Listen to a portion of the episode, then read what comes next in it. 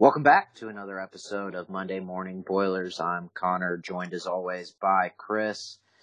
Uh, this a big week. We we um we didn't record last week because of the bye week, uh, so apologies for that. But we're back at it again, celebrating a Boiler victory on the road in Champaign against the Fighting Illini. We got a lot to talk about. We're gonna hit the the, the dominant performance that we've seen from Purdue on the football field over this three game winning streak, mainly talking about Illinois. We've got big basketball news. Uh, Chris, you were you were actually at the scrimmage. I, I could not make it because some of us have to have to work on the weekends, but you were there, so we'll we'll get your thoughts, your reaction. We'll kind of start to to begin the prep for for talking about the the Big Ten basketball or for the Purdue basketball season upcoming. It's going to be a, a different year, I think, expectations uh, considerably different than they have been in years past. Uh, playing styles, things like that, we'll get into, and then we'll also talk about uh, this the big game coming up this this Saturday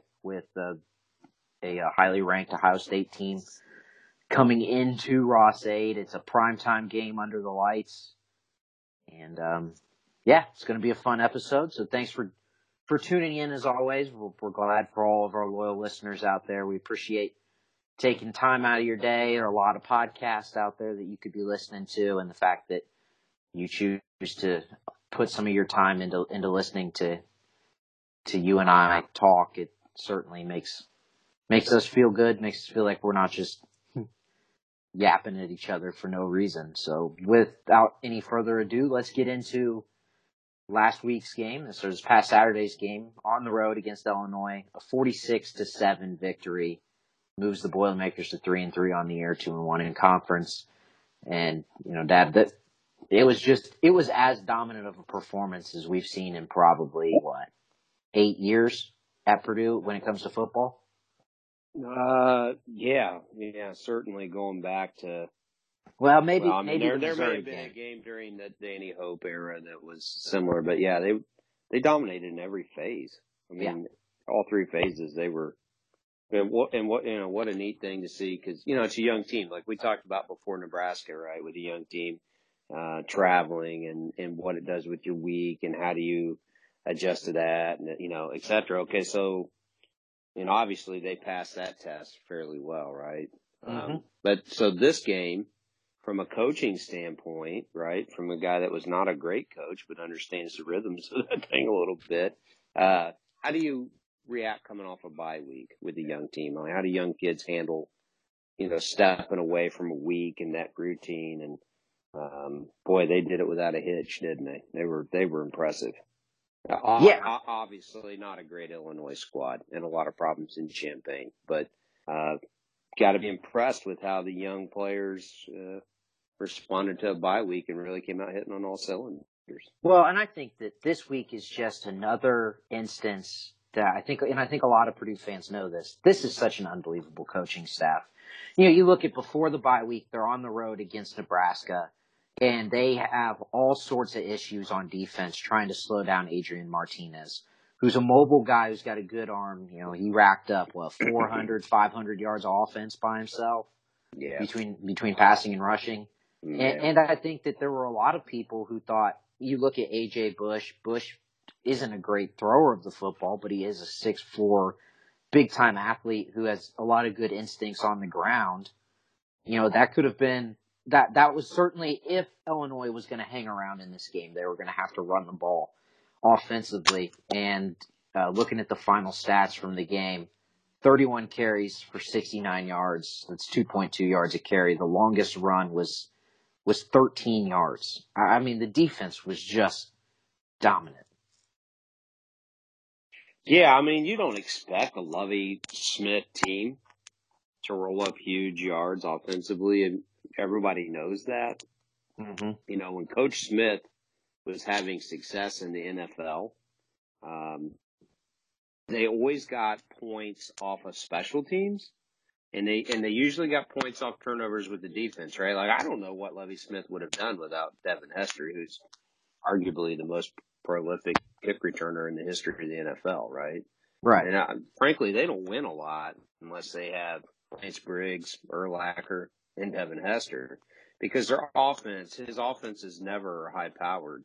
But even using the lens of a, Lo- a Lovie Smith offense, what Purdue's defense did to them was impressive. I mean, 180 yards in the air and 69 yards on the ground. I mean, they just stifled them. They Yeah, well, I stifled them. You look at a guy like you look at two guys in the backfield along with Bush, Reggie Corbin and Mike Epstein, and this was a pretty formidable rushing attack coming into into this game. I mean, they weren't great, you know, they weren't dominant, but but they were respectable because they had three guys in the backfield that could could get it done. Reggie Corbin had had really been a source, a spark offensively for the Illini as a freshman. He had six carries for 20 yards.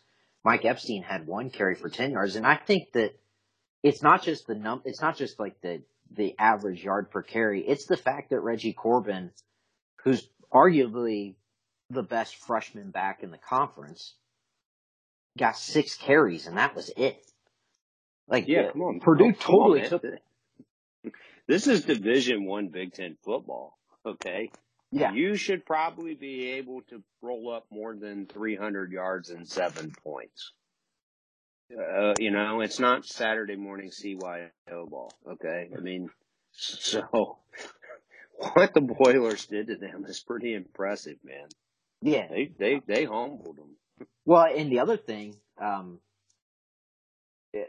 in the passing game, or you know, just defending the pass, you take away Reggie Corbin's 52 yard catch. Yeah, That I mean, they threw for 120, yeah. 30 yards. Like they they didn't. A- AJ Bush didn't do anything.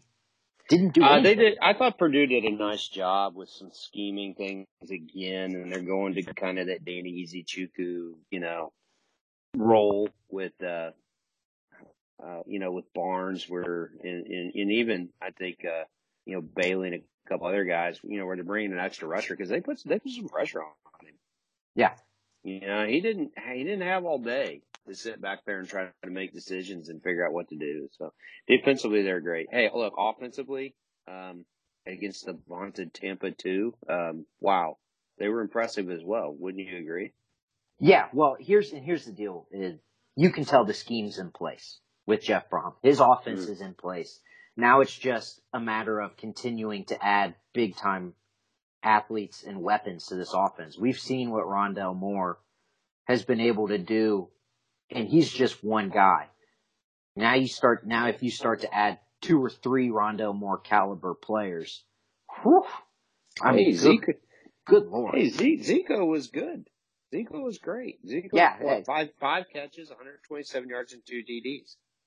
Yeah, Yeah. Isaac Zico is has been, uh, and this this goes to to why Jeff Brohm's such a great offensive coach because what they have figured out is that they know teams are going to double Rondale Moore. They're going to bracket him. They're going to roll the safety over. So what they're doing is they're specifically game planning where we're going to get Isaac Zico, Jared Sparks, Terry Wright, Jarrett Burgess, and Brycen Hopkins and Cole Herdman in favorable matchups where it's one on one, and we're going to say our guys are better than yours. Yeah, I haven't, I haven't been able to find the statistic. I'd be I'd be curious as to what it is. I'd be interested, but the yards after catch, I think, has ratcheted up noticeably in the last three weeks. I know everybody loves uh, the Antert kid. You know, he's a great program kid. He's a solid, you know, citizen, all that stuff. But the reality is, is yeah, he's probably not athletic enough to play at that level, right? And certainly, if he can manage to get open, he rarely does he get yards after the catch. I mean, he led the team in receiving last year, if I remember correctly. Yes. He's kind of a footnote this year, right? And the difference is, is Zico and certainly Moore and, and even Terry Wright, who, you know, did, didn't have a bad day. I mean, they're making the catch, but they're getting yards after the catch. And I think to your point, a lot of that is the offensive strategy. It's what coach is doing to get them in space, right? yeah. where they can make a where they can make a play after the catch, and uh, that, that was his trend at Western Kentucky, Mhm. you know, and I think it's his trend here at Purdue as well. Boy, when you start to then put in some pieces to the puzzle that are, you know, you know like the Moore kid, it may be even better. Woo, yeah, you're right. That could be a lot of fun, man. Could be Yeah. a lot of fun. Well, and, and I think the other thing um, yesterday that was different than any offensive performance that we've seen, even just under Jeff Brohm in, in the two seasons. It was how balanced the attack was. I mean, they had Mm. two, they had Mm. 227 yards rushing, and that includes David Blough running for negative 15 yards. Yeah. Hey, So- Markell and DJ. Yeah, good, good point, man. Hey, DJ and Markell both averaged over eight yards a carry. Yeah, Did yeah, you know that? Did you Did you realize that? Yeah, I'm seeing it right now. DJ Knox had 8.8, and Markell was at 8 on the dot. Yeah. I mean, Markell gets seven carries for 56 yards and a, and a score. DJ, who runs hard. Oh my, he runs hard. And yes. clearly, clearly to me at least, for whatever that's worth, probably, you know, 10 cents and a cup of coffee down at the corner diner, but DJ benefited from the bye because I thought he looked fresh. Mm-hmm. His legs looked fresh, man. I mean, that dude, he hit, he hits the tackler before the tackler hits him. Yeah, it's like the old Walter Payton thing. And, you know, 17 for 150 and 8.8. That's absolutely stellar. Both those guys are running hard. Eight, eight yards a carry. You combine that with 370 plus yards passing from Blough, Yeah. who for what, the third game in a row has just been stellar. This is the best he's ever played his whole career. Yes, and, and the one interception that he threw, a Yeah. tremendous, a tremendous play by the Illini, Illini corner.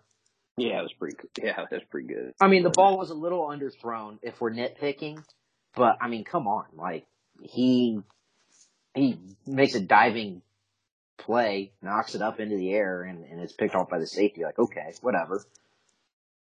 There's just some trends, Connor, I think, um, starting to uh, manifest themselves here with this team that are, are really encouraging and are, are not happenstance or serendipity. I mean, it's clearly a conscious thing on the on the staff's part, and it's a function of what they're teaching. You know, I mean, all the kids over at Cranner would tell you that the sample size is now large enough, right, between last season and now this season, to figure out what Jeff Brohm's, you know, scheme is. And, uh, I mean, clearly they, they're going to roll up big yards. They're going to put big points on the board. They're explosive plays. Um, both Moore and Zico averaged over 25 yards a catch in that game. It was That's, that's, that's, that's Madden NFL football type stuff, right? I mean, that's kind of Yeah. stuff you do on PlayStation. Uh, and, and that's what you saw at Western, right? It, remind me, cause you would know better than I do, but his last year at Western Kentucky, he had two thousand yard receivers and a thousand yard running back. Is that right? yeah. So they had um they had a four thousand yard passer in Mike White. Yeah. Um, they had a thousand yard back, and then two thousand yard wide receivers, including uh, I believe Tyshawn Taylor is his name. He plays for the uh, Titans now. Yeah, yeah, yeah. Okay, so this is this is Coach Brohm's thing. This is what he does. You know, we're in year two of them, and their systems in, and the kids are getting with it. Obviously, Zico figures has figured it out. The jump ball he goes up for and pulls down for the touchdown is uh, is you know showing physically showing that he's finally figured out what they want him to do. You know, because that was Yes. just effort. That was just effort. That's all it was. Well, Um, and the thing that I think would shock everyone, shocked me when I pulled it up before we recorded, we're going on air. Uh, we've talked about the big playability from Rondale Moore, but uh, right now Isaac Zico is averaging 20 yards a catch. He can take the top off the defense, man. Yeah. Dude, the dude's not slow. Now let's get Terry Wright with the gig. I know Terry Wright had three catches, I think, right? Yeah. Um, let's get Terry Wright in the mix. And now all of a sudden, hey, you got to cover some guys, man. Well, You know, and I think throw throw Hopkins in there for a little flavor and game on. I mean, offensively, they are they're right where they need to be. Yeah, Good well, you just you just you just took uh you just took you took me to my next point. The the guy who has really taken advantage outside of Zico of the emergence of Rondale Moore has been Brycen Hopkins. Yeah, still has a critical drop here and there. I think he loses focus sometimes. Yeah, but I mean, Uh, you want to talk you want to talk about What year? What year is he? Remind Uh, me. What year is is he? I think he's a junior. Hang on, let Okay, me. so there's still some time for him. But you want to talk about NFL body? And, Yeah, he's a big dude. He's a big dude. He's got good hands. I don't I don't think the drops are because of his hands. I think his drops are because he starts to run before he catches the ball. Yeah, I think I think Yeah. you're right. I, I mean, but he just he he is a menace in the middle of the field, He's a big man. and um, you know, Rondale continuing just to do what Rondale does: four catches for 101 yards. Uh, you know, I, he just Is there a better freshman in the country? Not, um, I mean, I'm biased, but I would tell you no. Well, Maybe-? I mean, that's that's why we're doing this show. Yeah, I would. mean, yeah, we're both I mean, biased, but I mean, honestly, is there No. a better freshman No. Is there? I don't think so. I don't Certainly think not more dude- explosive. Who is that dude? If there is, I don't know. I can't think of one. I mean, this guy through six games, man, he's been nothing less than. I mean, he's all conference, isn't he? Oh yeah, I mean, he's on. He's at. We're what through six games, so we're at the halfway point. Mean, he's on pace for a thousand yards and ninety catches right now, with ten with, with with ten touchdowns. Yeah, that's pretty elite company. You know, I mean, So gotta I mean, keep him injury free. Obviously, takes a lot of hits to get a lot of hats on him. Yeah, But well, offensively they look fantastic, and then defensively can't say enough about what they're doing. Thought Cornell Jones was really good. Of course, the Thieneman kid um, continues to just astound me with what he can do. He's got the heart of a lion. Seven tackles. He had a sack. You know, and it's him like and we his talk- brother. We were talking Both of them. Both before of we them. got on. Like you never want your safety legion tackles, right? Because you know it usually means you're not very good. But because of how they're utilizing him, that really that doesn't hold true here. Yeah. Because they're mo- they're moving him around on the field and doing some stuff with him.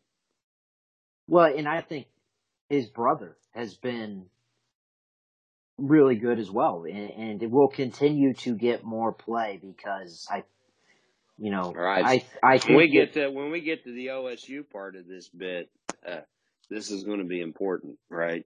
Okay. Well, we won't we won't give it Because Dwayne Haskins yet. is a is a man, so uh, we'll talk about our defensive backs and our safeties here momentarily. So, hey, Yeah, I, I I- would be I'd be curious. Uh, Kenny Major and Antonio Blackmon, um, oftentimes maligned by the uh, five dollar experts in the stands. Um, You and I pretty good again.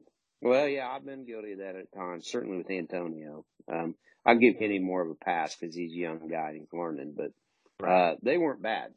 No, They weren't bad at all. I mean Kenny Kenny Major, three interceptions leads the team right now, Right, right. and I think I I I don't know this for certain. I'm I'm pretty sure that Kai Higgins still has more interceptions than sacks right now. Kai Which- Higgins has got uh he's yeah he does man he's got one sack and two picks I think which isn't isn't exactly what you'd like to see. But you know, touching on I don't know the two picks is impressive man maybe we need to make him a tight end he's got hands he's got uh he's actually I'm looking at the stats right now through six games. He's got two picks and a pass breakup, mm-hmm. which is um Mm-hmm. is is pretty good. okay so if memory serves me right I believe that Antonio Blackmon leads us in tackles Uh, is that right who's leading the team in tackles Thieneman. Uh, Thieneman leading in tackles. Bailey ha- he has 45. He has four and a half tackles for loss and three sacks as a safety. Uh, yeah, Thieneman does. Okay, but so you can't say as a safety though, because I'll argue this passionately. It's it, because of the way they're moving him around. He doesn't play the traditional safety role, No, well he and, and, he and and, so he's not going to have a traditional safety statistics, right? Because they're utilizing him in a different fashion. Yeah, but I mean you say that, but he also leads the team in pass breakups right now too. He's well, he's tied for first.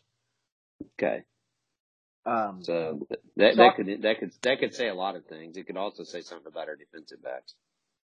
It could. Um, one guy that one guy that you and I both noted uh, watching the end of the game that got in that they got some run, which is great for moving forward long term. Uh, Corey Tri or uh, yeah, Corey Trice is a Yeah. monster physically. So I think they're you, you. We've talked about this over dinner over there in Lafayette a couple nights uh, with this four game, and then you can still sure the kid type deal. Uh, that's what they're doing with him, right? They're like they're Mhm. test driving him, are they not? Yeah, yeah, they're this, I mean, I, I thought in the coaching staff, which it's refreshing because not only at Purdue, but just in general, coaching staffs usually aren't super truthful uh, to the media and, and to the public when talking about kind of what they their plans are. But I think Well, let's be clear. Let's be clear about that. The the staff is under no obligation to write somebody's story for them. no, no, no, no, no, no. I'm not. I'm not saying that. I'm not saying they should, but but Like they they, they get paid to win. I give content to the to the media, man. right. I uh yes, you are correct. But they have been pretty open about they were not going to throw guys out there that they didn't feel like were ready. And Yeah, they have. You, you're right. They have. They've been very, very candid about that. that was that was the point I was trying to get to. So I thought he, you know, the few reps he got, I thought he was fine. Yeah, that that is more about experience for him. Jalen Alexander, who is a linebacker, who more than likely will be the guy that steps in for Markus Bailey after this season, got got in, got some play, and he has played Right. in. I'm looking at it. Jalen Alexander has played in his four games. So now, So they, so it's decision time on him, isn't it? right? So now you're trying Yeah. to figure out whether or not you want to keep playing him. Uh, Robert McWilliams has also played uh, his four games. Willie Lane and Elijah Ball, two freshmen, have played Yeah. in two. Yeah, see, I think Elijah Ball's going to be really good. I think, you know, for the four people who listen to this podcast, I'm telling you guys, remember that name. Elijah Yes. is going to be a ball player for the for the Boilers in the next three to four years. Well, I think the thing that the thing that I'm most intrigued about Elijah Ball, and this is because just doing the kind of the media stuff that that I've my background uh, working in Indy, I saw him play a couple times last year at Ben Davis, and he was he's, play- he's legit. He's Right. legit. and he was playing a lot of safety. So what I think Okay. he allows you to do is you've got. I think that they would like him to take over Smiley's role within the scheme of the offense or the defense rather. Okay, so he reminds me physically, right? Mm-hmm. And I'm going to throw this name out, and then I'm going. I just want to hear your reaction. He physically reminds me of Bernard Pollard Ooh, that's a good one. Because that That's a dude good one. could hit like a ton of bricks, man. And you know, Burnt Bernard Pollard could have been a linebacker, but he was athletic enough he could cover. And Yeah. I, I really, Ball is that type of player. And I'm telling you right now, I don't think there'd be anybody that would argue we wouldn't take a Bernie Pollard right now. No, no, not at all. I think Yeah. um, you know, you just, you and I have had this conversation a number of times. You just look, even right now, as it stands with the defense, you look at the young guys, they just physically look different than anything that has been, Yeah. been on the, uh, Yeah. been on the field. I mean, you look at a guy like Giovanni Reviere, right? And Gia- Yeah. Giovanni is, has not, I don't think, maybe produced at the level stats wise that the coaching staff would like, but he's a redshirt freshman. We talk about six five, two, two seventy dude who just that's the first guy you want coming off the bus. Corey Trice is probably the second dude. Hey, Corey, Tri- Corey let's be honest. The Karlaftis kid gets here next year. Giovanni Reviere is probably playing backup. Giovanni's gonna, yeah. It, but here's the thing, right? Is that that's the ultimate goal? Is that it, is that you you have such great depth that a guy like Giov, or even even vice versa, like you know, may, there's no guarantee that George Karlaftis can is going to come in and start day one. He's Uh, gonna play. He may not. He may not start. He's He- gonna play, but he may not he start. absolutely. He's a, he's going to be a huge disruptive force on the line, man. Yeah, He's an but athlete. He's a, he's an, he's a specimen. I think that, um, and you and I are, we're not going to do a ton of recruiting talk because neither of us Mm-mm. are uh, scouts and, and don't follow this. But um, and I'm going to probably, I'm going to, I'm going to butcher his last name, and I do apologize if he ever listens to this. Uh, King Doerue, I think is his name, the running back from Texas that just committed this week. Yeah, he did. That's another. That's a huge steal to get him out of Texas. I Right. think that's a. I think that's a big time coup this late in the recruiting cycle for the Boilermakers. Well, so certainly things were great this weekend. There's not a lot to talk about. It was such a dominant performance. Yeah, Uh, the trend, upward trend, is unbelievable. Um, and, you know, and there's great things to come. But yeah, Illinois is not a good program right now. They're not. no, they, And they I, I was really more interested to see how our guys handled the mental side of preparation coming off the bye. Mm-hmm. You know, and would they be ready to roll? And man, I tell you what, they came out rocking on every note from the go, and uh, yeah, the staff's got them, got them, got them going, man. So that's gonna be fun. It's gonna be fun down the rest of the length of the schedule here. yeah let's let's jump in to next week. Let's let's Yeah. do it. All right, let's talk about Ohio State coming in. You want to talk Yep. about a team that has not looked super sharp, um, really the last couple weeks.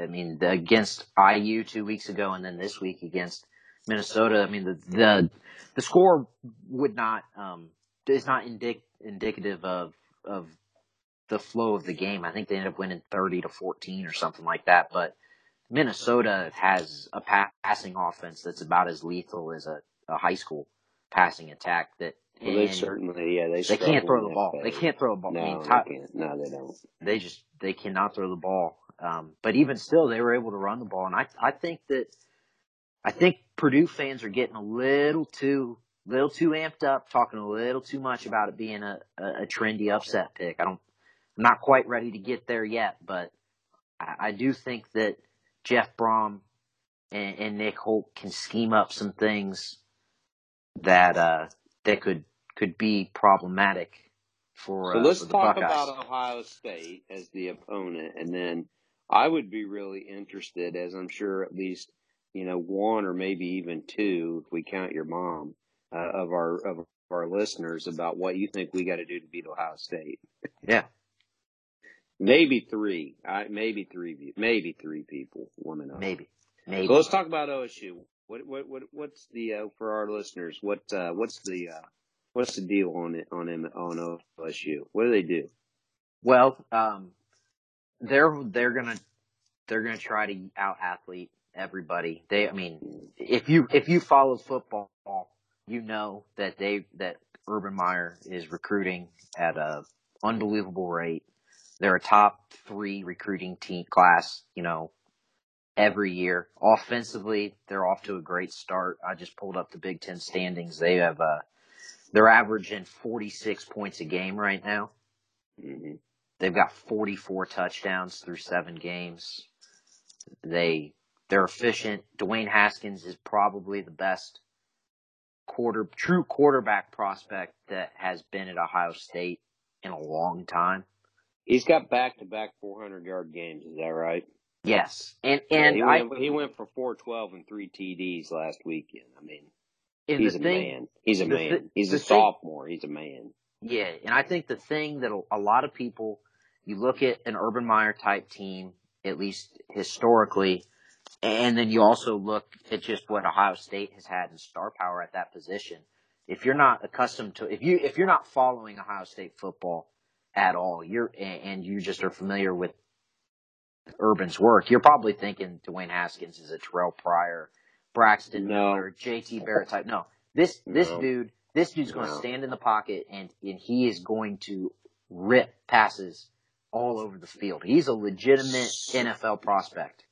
I bingo right there. There you go. You just nailed it. Because I tell you what, all those other guys you just named, right? Cardale Jones, Pryor, um, Braxton Miller, none of those guys were NFL quality quarterbacks. Not a single one of them. Mm-hmm. Um, this dude is. This this guy will play quarterback on Sundays, and, and will be pretty effective for somebody. He's good. He's really good. He is he is unlike what they've had. He is he truthfully is the difference in that team being a New Year's Six uh, type bowl team and them being in the college football playoff. Yeah, I wouldn't like like he you like he he can make he can take them to that elite you know the upper echelon level he is So- Yeah, because their defense isn't stellar.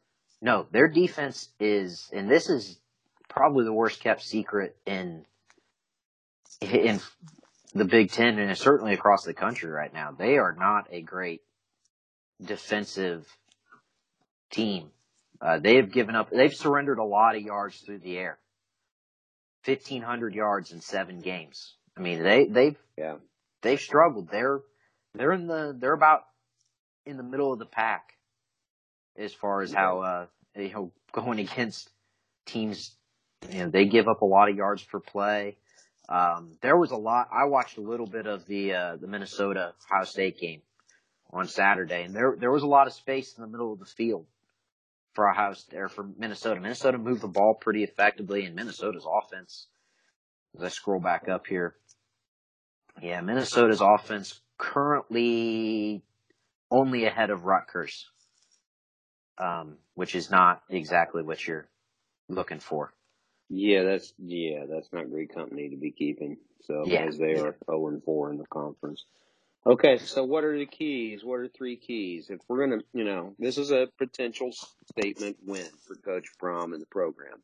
Sure. Um, you know, this would- a, a win against Ohio State at home would send uh, the collective Boiler fandom into an euphoria that um, they may never recover from.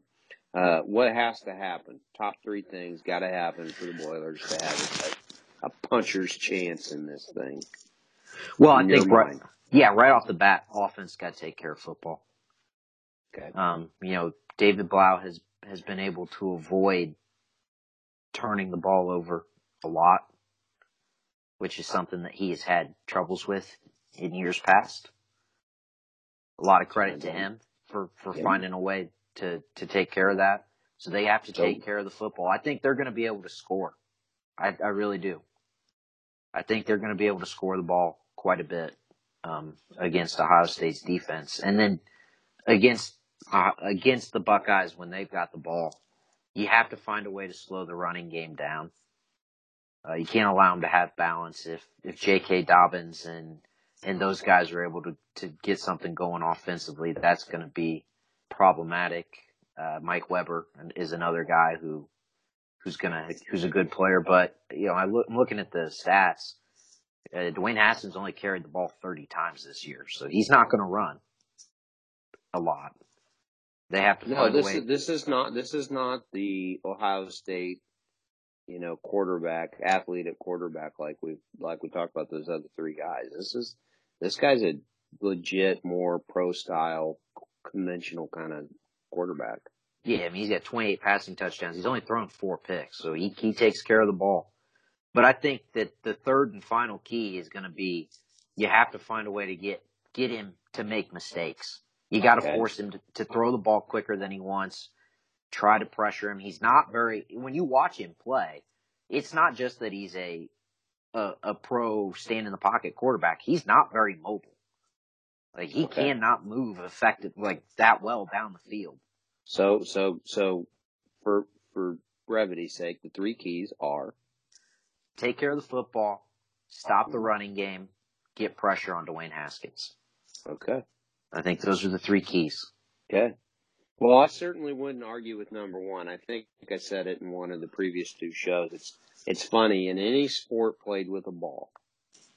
Uh, ball security is critical, right? And we can Mhm. go right down the list with any of them, right? So it's certainly true in football, right? Yep. Team that takes care of the ball best typically wins. Basketball, no doubt, it's the case, right? Mm-hmm. Um, and then even in sports play with the ball, you wouldn't think about, right? So uh, you think about volleyball, right? Yep. A sport that you covered and had many conversations with Coach Shondell about. Balls, you know, taking care of the ball and ball security critical.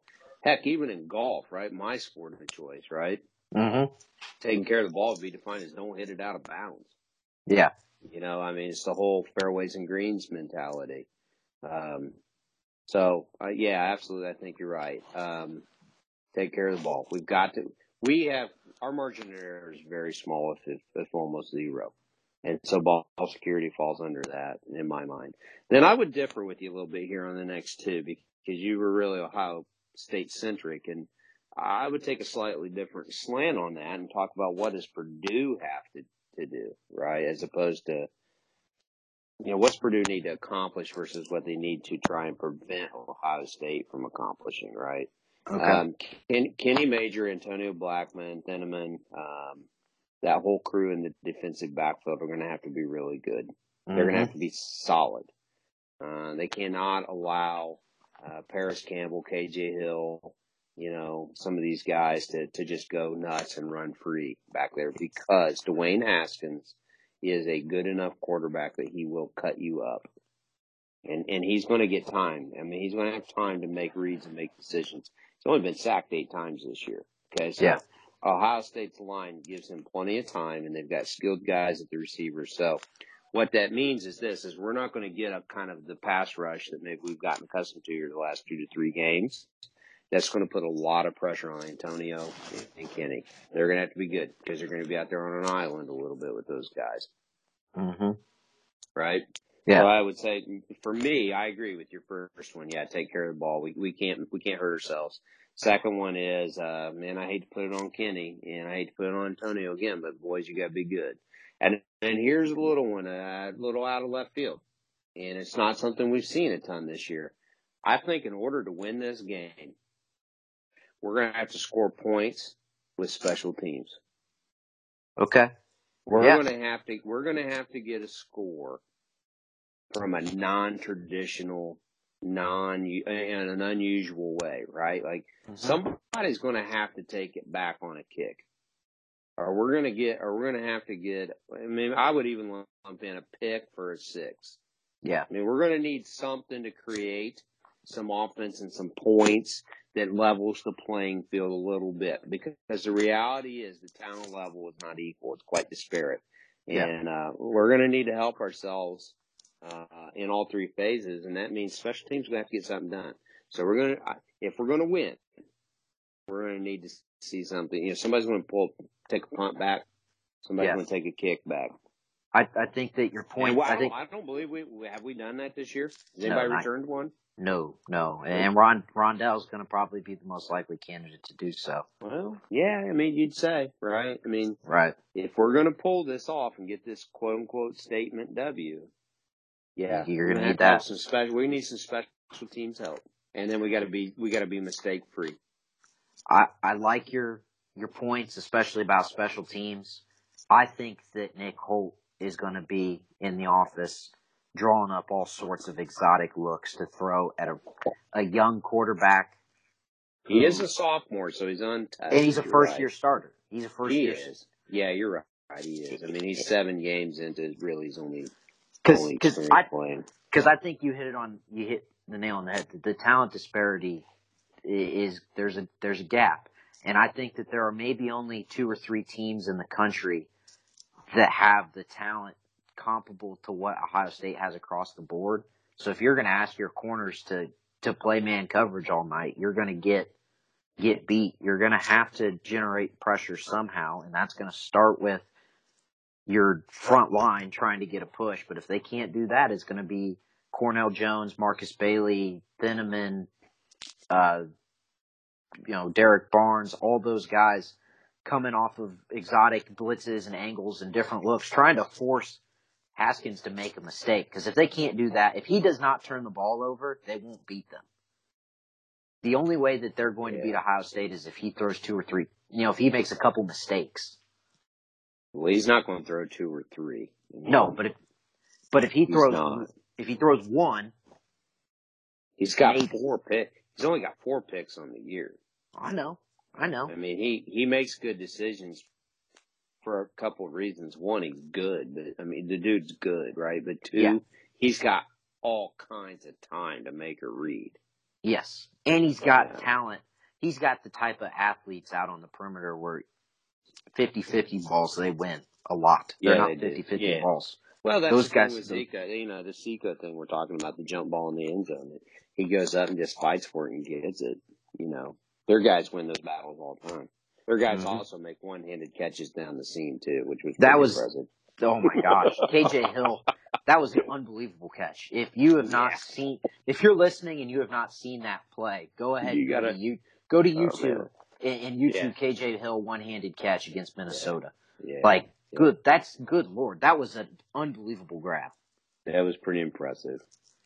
So, So yeah, all right. So we're in agreement on take care of the ball, which is true in any sport and almost every week. And Yeah. then a little different takes on maybe the other two. Um, it's an opportunity, absolutely.